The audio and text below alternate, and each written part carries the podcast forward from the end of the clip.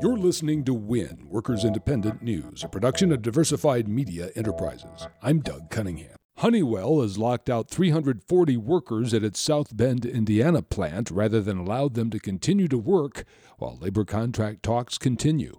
U A W Local nine President Adam Stevenson says the union was open to negotiating with Honeywell the whole time talks were going on, but when the workers rejected the latest Honeywell contract proposal, the company locked them out. The union is citing at least two issues in the company proposal they don't like: changes to their health care and the use of outside contractors. Honeywell claims its offer was competitive and comprehensive, but nothing but the company's own decision keeps it from allowing the union workers to keep working while they continue to talk with them about a new contract. Honeywell is trying to lock the workers out and keep the plant operating. The Chicago Teachers Union says it has a five hundred two million dollars Chicago Public Schools revenue recovery package that Mayor Rahm Emanuel and the Chicago City Council should implement.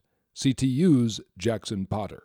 They've painted a picture where either teachers suffer draconian cuts and classrooms see their budgets slashed, or Springfield comes to the rescue. And there's no other alternative besides those two pathways to the following school year. And what we've contended in our revenue package, our recovery package, is there are, in fact, alternatives, that they are misrepresenting reality. In the meantime, children shouldn't suffer. Chicago Public Schools shouldn't be handed over to private interests. C T U and the district have been in negotiations for over a year on a new labor contract for teachers. The Chicago Teachers Union says the problems city public schools are facing revolve around the failure of leadership, the consistent troubling disregard of community, parent, and educator voice, and the lack of equitable funding for Chicago schools. The United Food and Commercial Workers Union says it's had its one hundredth organizing win in twenty sixteen. U F C W President Mark Perrone says that a national conversation about wealth inequality is occurring in packing houses and on the floors of retail stores all over the country. He says U F C W has one hundred examples of how those conversations are moving workers to form a union and take action.